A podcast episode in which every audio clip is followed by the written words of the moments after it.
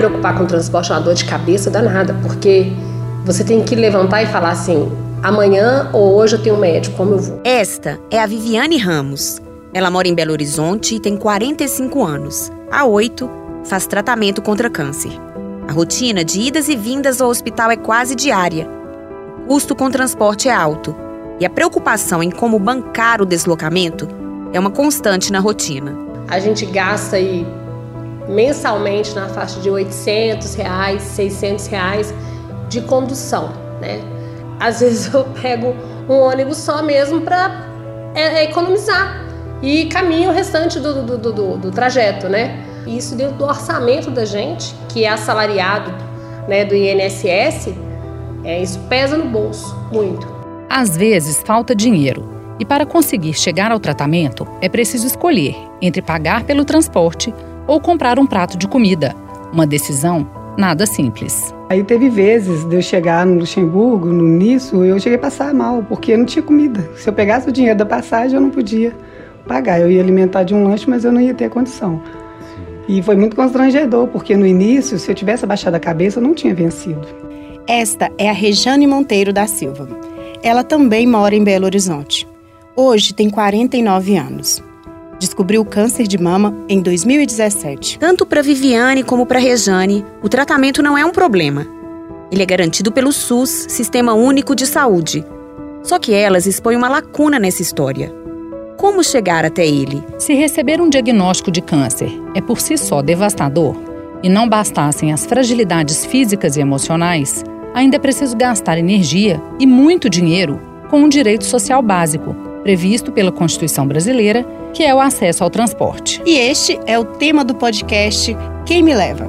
Uma produção da Mais Conteúdo de O Tempo. Eu sou Maria Irenilda. E eu sou Keila Ariadne. Eu sou Cristiana Andrade e você acompanha a partir de agora o primeiro episódio de uma série que vai falar de descobertas, dificuldades, falhas nas leis, esperança e superação.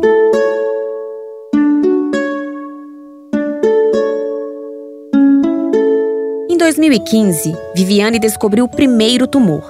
De lá para cá, ela já desenvolveu outros cinco tipos diferentes de câncer, provocados por uma síndrome rara. Descobri em 2020, depois que eu tive o tumor é, cardíaco, porque é um tumor raro né, no coração, que os médicos ficaram até bem assustados, servindo de, de experiências aí, de estudos é que eu tinha uma síndrome genética que se chama Li-Fraumeni. A síndrome de Li-Fraumeni é uma síndrome hereditária de predisposição ao câncer que eleva o risco de desenvolver um grande espectro de tumores agressivos, alguns muito raros. Quase metade dos indivíduos afetados pela síndrome tem o primeiro diagnóstico de câncer antes dos 30 anos. Viviane descobriu aos 37. O estágio do tratamento dela é considerado paliativo isso quer dizer que não tem cura. Viviane vai precisar manter a rotina de cuidados, medicação e idas e vindas ao hospital para o resto de sua vida. Eu falo assim, eu tô viva até hoje porque eu tenho N pessoas que me ajudam. Eu tenho um plano de saúde que a empresa que eu trabalhei, que eu já saí desde 2019, continua pagando o plano. Então você vê uma empresa privada me ajudando, né, num tratamento aonde é, eu tenho acesso a medicamento que só o plano dá, que o SUS não dá, o governo não libera, a não ser juridicamente. Por isso que muita gente morre, porque não tem acesso à medicação, ao tratamento também. Acesso. Essa é uma palavra que vamos ouvir muito durante a discussão que guia este podcast. Porque não adianta ter o tratamento garantido se você não consegue chegar. Quando minha filha tem tá casa, eu pego cartão de ônibus. Aí o meu marido às vezes vai lá, se enforca para arrumar o dinheiro para ir. Não só uma vez, várias vezes faltei. Por não ter acesso, por eu não ter condições de ir até o local de tratamento. Essa mesma dificuldade da Viviane é enfrentada todos os dias por muitos pacientes. É difícil medir em estatística, mas quem lida diariamente com essa luta pela vida sabe falar muito bem do impacto que esse transtorno causa. Então vamos ouvir o que a Ana Maria Massaúde Rodrigues tem a dizer sobre isso. Ela é médica da Santa Casa de Belo Horizonte, que atende cerca de um terço dos casos de alta complexidade de câncer do estado. Ana Maria também é presidente da Sociedade Brasileira de Mastologia, Regional Minas Gerais. Um terço das pessoas que não vão à consulta médica, a questão delas, isso foi um dado da Santa Casa de 2019. É, o problema delas foi exatamente não ter condições de deslocamento. Então, elas perderam as consultas por causa de não conseguir é, o transporte para ir na consulta, daquelas pessoas que faltaram à consulta. A partir do momento né, que a pessoa começa um tratamento de câncer, tem um diagnóstico de câncer, ela tem um prazo, até mesmo instituído por lei, dela fazer o diagnóstico e dela começar o tratamento. Por quê? Porque quanto antes ela iniciar esse tratamento, mais chance ela vai ter de ficar curada. Quando a gente pensa em pessoas com câncer, certamente não é o transporte que vem à nossa cabeça de primeira, né? Mas o problema de logística tem um impacto seríssimo. A partir do momento que ela para, não trata direito, a chance de cura reduz. É, outra, do ponto de vista da gestão, é uma perda dos investimentos, porque se você trata uma pessoa, não trata ela completamente e vai reduzir as chances de cura do ponto de vista de investimento financeiro para gestão, isso também acaba impactando, porque você vai usar o recurso, mas não vai usar ele completamente como deveria estar tá, é, agindo. Então, acaba que você tem um desperdício, né? Porque você não consegue fazer o tratamento completo numa pessoa, você começa e para pela metade. Mas para o paciente, é uma, vou falar assim, uma catástrofe. Uma catástrofe sem proporção. E uma solução que vai ter que passar por políticas públicas. Sim, as políticas públicas nessa área, elas são fundamentais. A gente vê em alguns grandes centros, por exemplo, como Curitiba, são cidades, né, São Paulo, que tem esse transporte gratuito para os pacientes em tratamento, né? Não precisa ser para sempre ou o tempo todo, mas para o tratamento deveria haver essa garantia, porque o transporte, o deslocamento, ele significa acesso. Então, a pessoa um dos maiores motivos das pessoas não conseguirem tratar as doenças e ficarem curadas é falta de acesso. E nesse aspecto, essa questão do transporte, ela influencia bastante. Uma das coisas que faz a pessoa não ter acesso é não conseguir chegar no lugar que ela precisa para poder fazer o tratamento, fazer o diagnóstico, fazer tudo. E em algumas vezes ela não consegue por questão que ela não tem o dinheiro para poder fazer esse, esse transporte. E isso é necessário que as políticas públicas, os governos, os legisladores, eles pensem nessa fatia da população que é carente e que precisa de fazer o tratamento adequadamente. Então, o que vemos é que o Brasil ainda precisa de legislação específica para contemplar pacientes em tratamento de câncer com o direito ao transporte público gratuito. Na esfera federal, já existe um projeto de lei de 2020 de autoria de Alexandre Frota, que na época era deputado.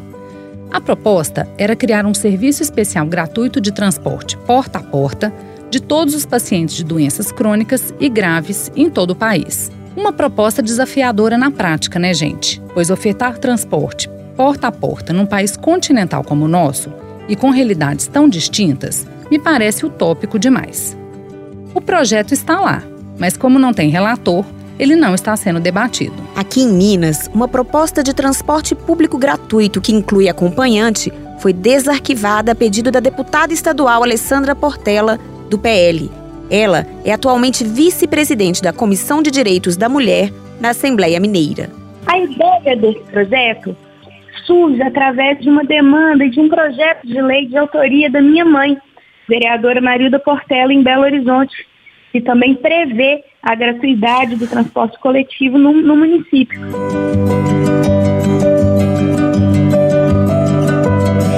Oferta do transporte público gratuito, é preciso contemplar também os acompanhantes ou cuidadores desses pacientes. A Rejane sabe bem disso. Eu chegava lá às seis horas para poder fazer esses exames, dois, três exames num dia só, porque eu não tinha quem pudesse me acompanhar. Teve vezes de eu vir a pé, descia na Raja Gabagla direto para poder pegar o ônibus na Alfredo Balena ou ali na Augusto Lima, porque eu não coloco obstáculo. Só que foi chegando momentos que estreitava muito o caminho, porque eu não tinha passagem de para ir, eu não tinha um lanche para fazer. Para a deputada Ale Portela, a garantia do transporte gratuito evitaria problemas como esse. Passageiros, eles não podem é, andar sozinhos. Então tem que arcar o custo do transporte e do transporte do acompanhante. E o que a gente visa aqui não é somente garantir um direito, é, é garantir o acesso ao direito à saúde sabendo que o transporte, desde 2016, ele é garantido na nossa Constituição, lá no seu artigo 6 como um direito social.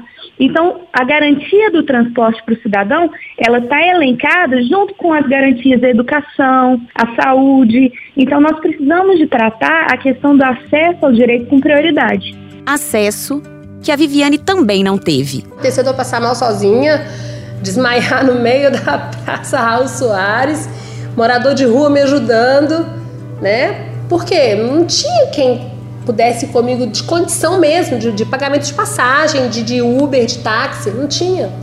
Então eu tinha que ir sozinho e voltar. E eu passei mal, desmaiei, caí duro, igual uma jaca. E questionamos a deputada Ale Portela sobre os desafios de tornar o transporte público gratuito para pacientes em tratamento nos 853 municípios mineiros. Para mim, o principal desafio é a conscientização das prefeituras de que é possível trazer um transporte público para os, garantir esse transporte público para os passageiros portadores de câncer e os seus familiares como política pública e não necessariamente como, como uma imposição legal. Então, o papel do legislador não é somente de criar a legislação e correr atrás para que ela seja aprovada, muito mais do que isso. É promover debates, promover a conscientização de que, da importância e de como a sociedade entende que esse tema é relevante.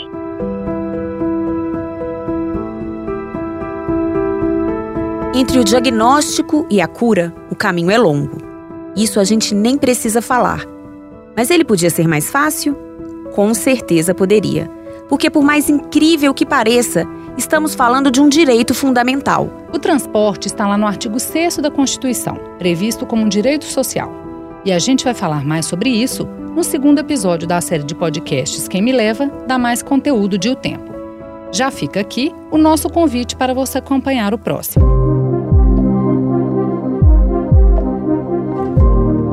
Eu, Cristiano Andrade. Eu, Keila Ariadne. E eu, Maria Irenilda, juntamente com o repórter Lucas Moraes, produzimos este podcast.